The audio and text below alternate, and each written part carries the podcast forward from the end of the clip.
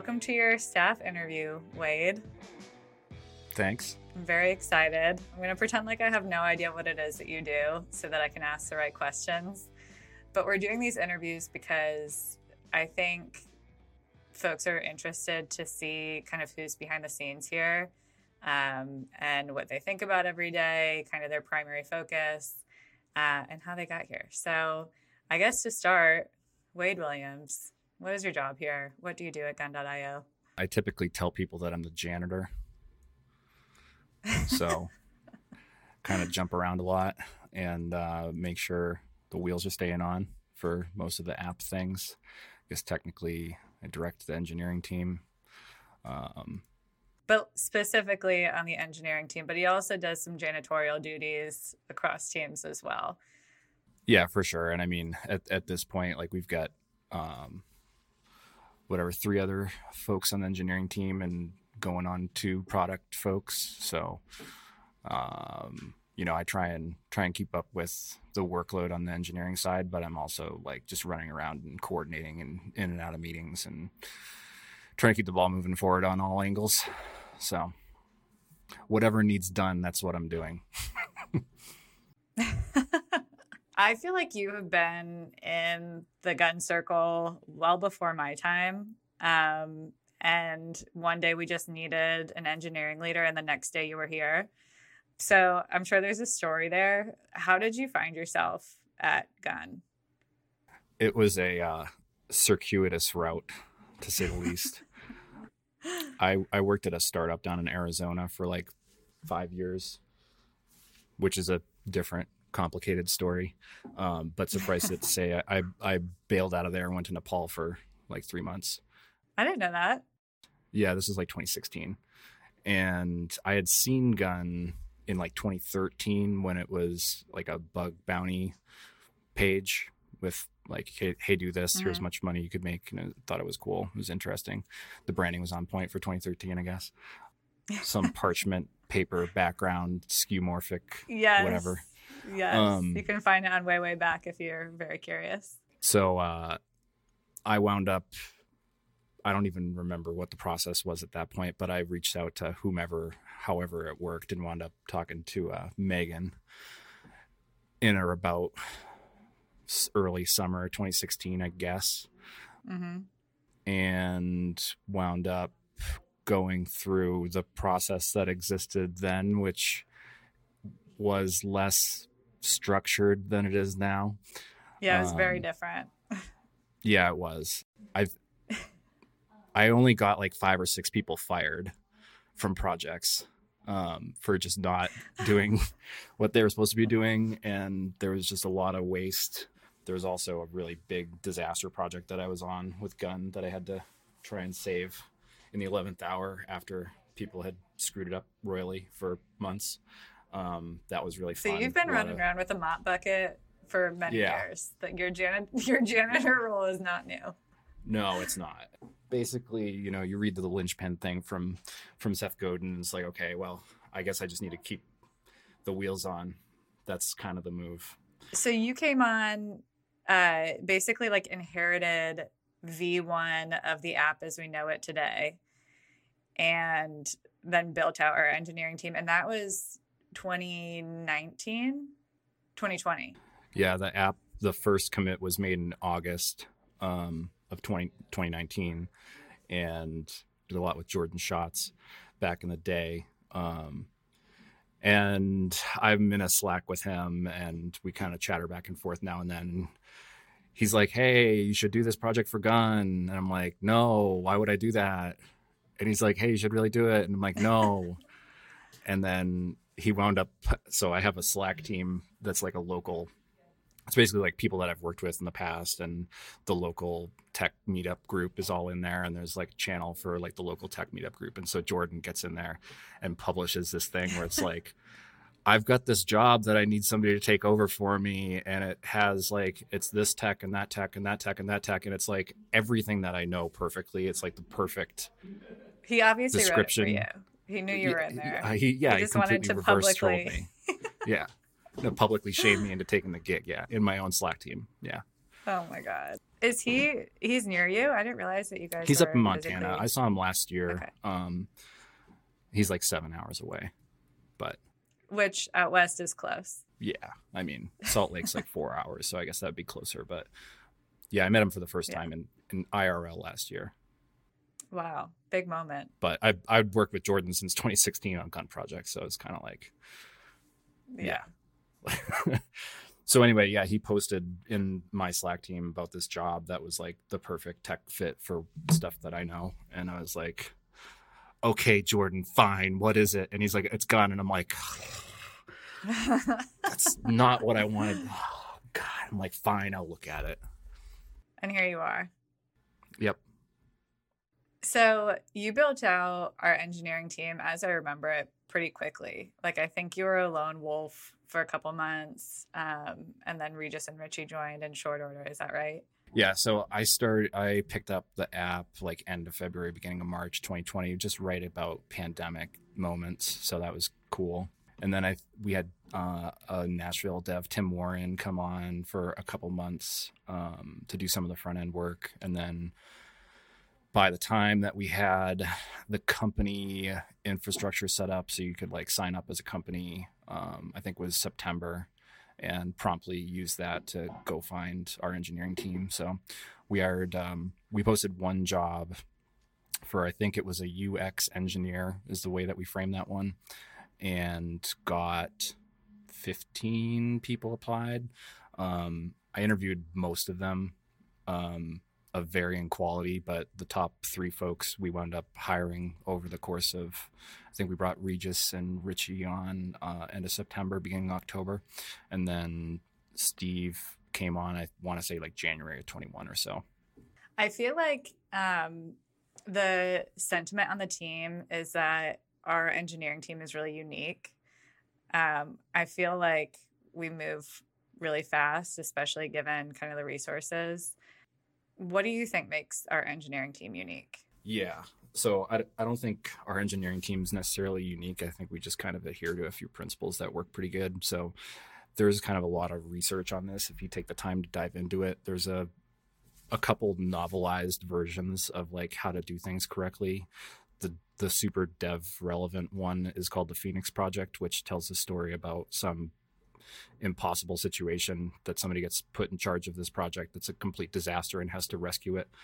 And they do that through basically lean manufacturing principles. And the Phoenix Project is effectively the goal, which is another novel, but the goal is around actual manufacturing at like a auto parts plant and the theory of constraints and you know which which machine on the floor is taking all the time and making everything go slower and then don't context switch that machine and just keep it going at maximal capacity like eliminating the constraint. Um, and if you're you know retooling that one machine three times a day then you have how much downtime and you didn't make any parts. Um, so that kind of translated into into devops looks like kind of what our process looks like which you know we do one week iterations. Uh, we put the issues in on friday. We kind of go over monday and make the final cut and then go for the week. And at the end of the week most of the things in that milestone are done. Some of them aren't and we make the call on whether or not those things are go- going to go into the next week. Um, but you know everybody's encouraged to try and finish one issue a day. If you're doing one issue a day then you're making progress. We've got three to four people depending on how you want to count because i'm frankly not, not very useful in my janitorial role right now um, as far as like actually moving the milestone forward um, but you know if you can knock out the one issue a day then we've got somewhere in between 15 and 20 issues being done a week and that's a pretty good clip Yeah. In my mind, you're like a Jedi Master in that you know a lot about many different things. And so I'm curious how you got started in engineering. Like, was this a lifelong career thing? It sounds like maybe no. um the circuitous route the serpentine route through the neutral zone. Um so i i had a pretty uh good start. My my mom worked at the apple store in the 80s and so i like learned to spell on a apple computer. You know i had a lot of experience with like computers in general. Windows 95 came out. That was cool. The internet. Yeah. And then I would just sit around in like the late 90s and view source on web pages and figure out how to do that stuff. I also had an HTML class in in high school in like Whoa. 99, 2000. That's 2000. very progressive. Yeah, yeah, I went to a pretty good high school, private, Hmm. all boys Catholic, super awesome. Um, Nice. then I went to uh, Florida to be a professional water skier and got a water ski scholarship, um, and did that for like ten years. Um, but I majored in computer science in college, so I had that going for me, and I kind of kept up with it. You know, I was I was doing websites the whole time and ran a pretty big uh, water ski coaching forum website thing, and like built custom software to do like video coaching before YouTube existed. So I was always keeping busy with it, just on my own projects and Yeah. what have you. Is that how you learned how to fix a boat? Something like that. yeah. No, I, I I grew up on a pond, so like I've been around Yeah. boats forever, like Yeah. forever. Like I was on 27 foot sailboat on the ocean before I could walk. So Hmm. As you do.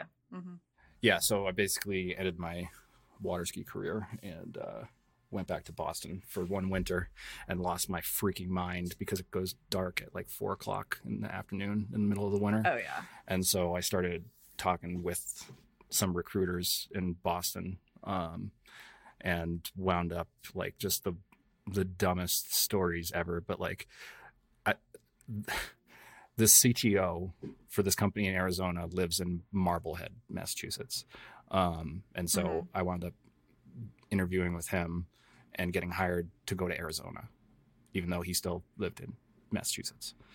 Because an absentee CTO, well, you have the on like in-house team in Arizona, and we'll just have the CTO in Boston. And so, like, just it's the funniest stuff ever because Yeah. it was like it was a really good experience because we could we did a bunch of different things and got a lot of good experience with like varying um, technologies and problems and you know white labeling a web app is kind of a whole like swath of problems like the CTO would be on a Zoom, like we, it wasn't even Zoom. Like this is so bad. Like back in the day, it's amazing anything even works, but the technology that we had to deal with even 10 years ago was like so silly.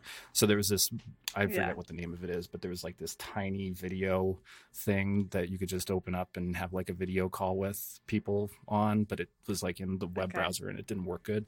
So we would have these things like around the office. So like the CTO could just like jump in and so like the, the screen would just be like on over there and suddenly like he pops up what it's in the world? hey hey guys what's going on it's so weird Surely it's Uh, easier to just move to Arizona.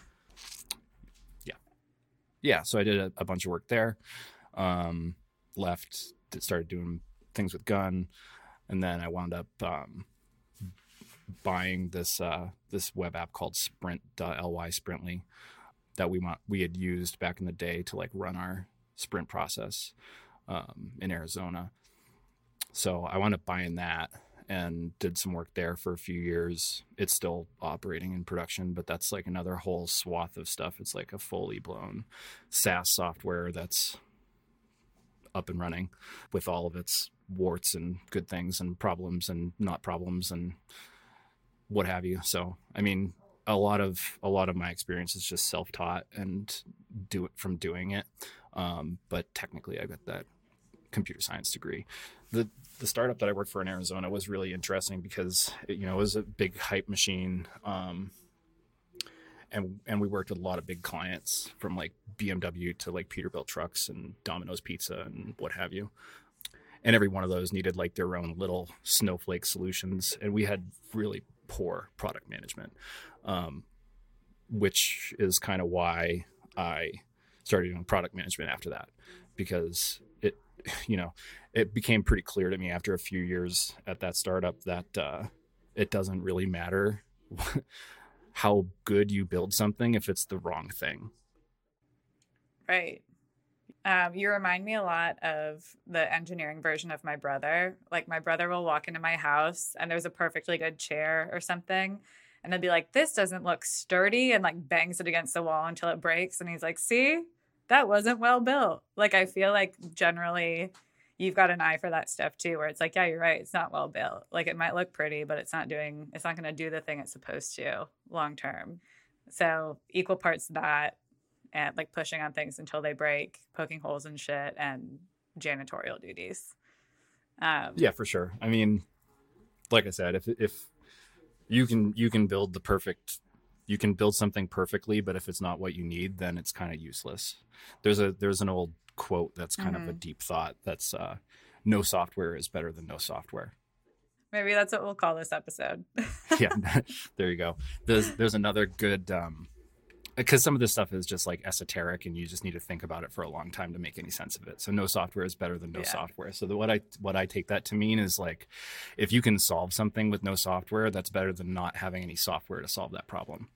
That's kind of how that what that means to me. And so it's like is there a way to do this with no code? Is there a way to do this with little code? Is there a process change? Like do we actually have to build that thing?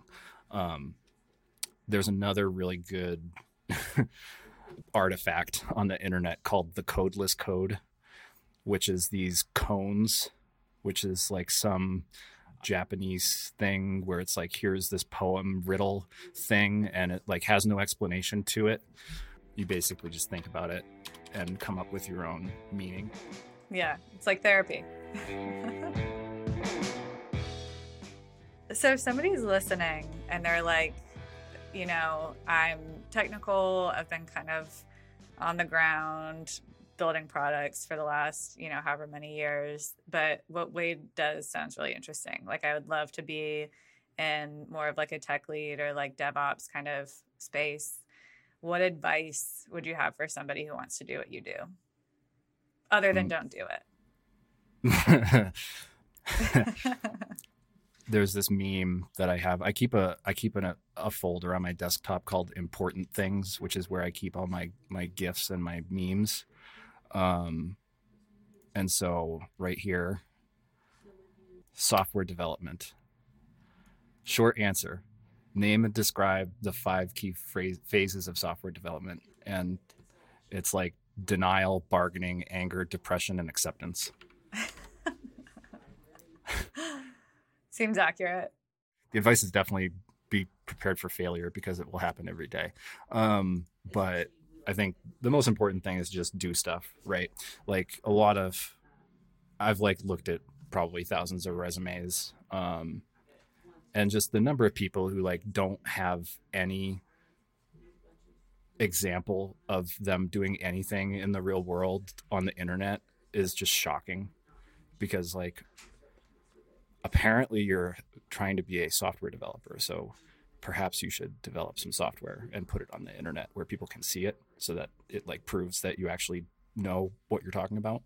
Um, and those pro like honestly like that's where most of my experience comes from is is personal projects that you know I've taken and tried to try to turn into a business and make some sort of money with um, which you know not that I've been hugely successful at it but um, the the best way to learn is through doing in my opinion. Like you can you can watch youtube videos and you can go to a code camp and that will give you some something but put something on the internet in production and keep it running for a long time um, is by far the best like i've i've got stuff that i built in 2005 that's still running on the internet um, which is kind of crazy. And it's like sure is it performing perfectly? No but if you look at my profile on the internet, it looks like I know what I'm doing. Hopefully, maybe it probably doesn't, but you can definitely see that I do stuff.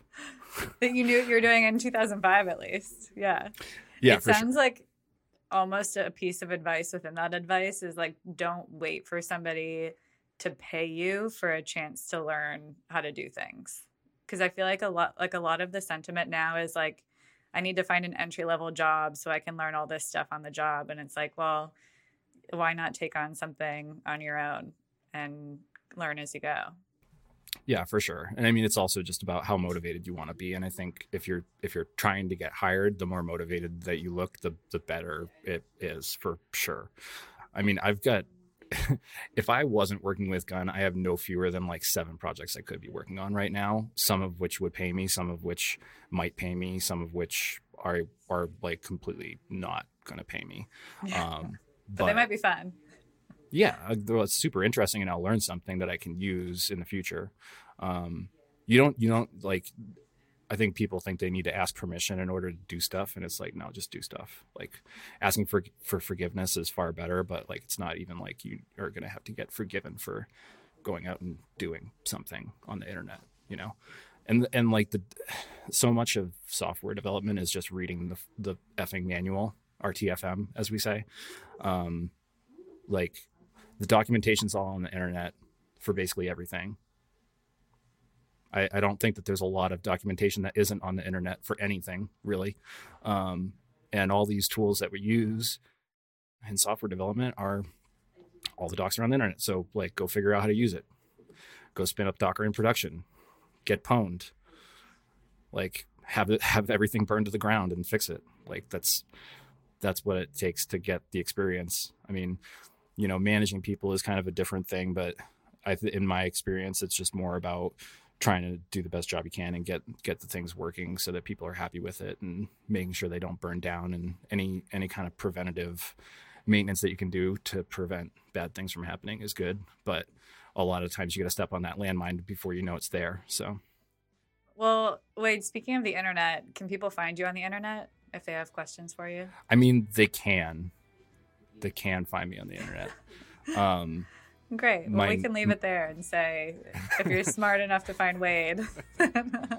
my name's Wade Williams. It shouldn't be that hard. Um, well, this is so much fun. I'm thrilled to have some some nuggets about your uh, professional journey, um, other than that time that your car got stolen and burned. Um, so this has been really enlightening for me, and hopefully people enjoy listening. So appreciate your time. Thanks, Faith. Thanks, Wade.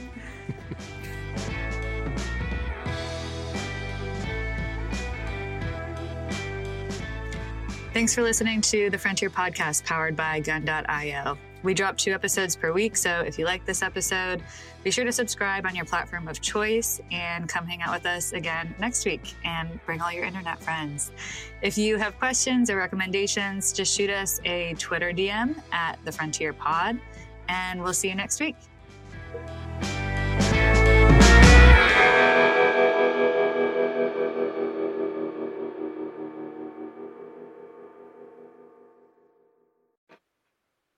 Thanks for listening to the Frontier podcast produced by Gun.io. We're the only freelancing platform where engineers actually go to hire other engineers. If you want to learn more about how to hire or freelance with us, head over to Gun.io and get in touch. Let us know you heard the podcast, and we'll pay for your first 10 hours with a kick ass engineer.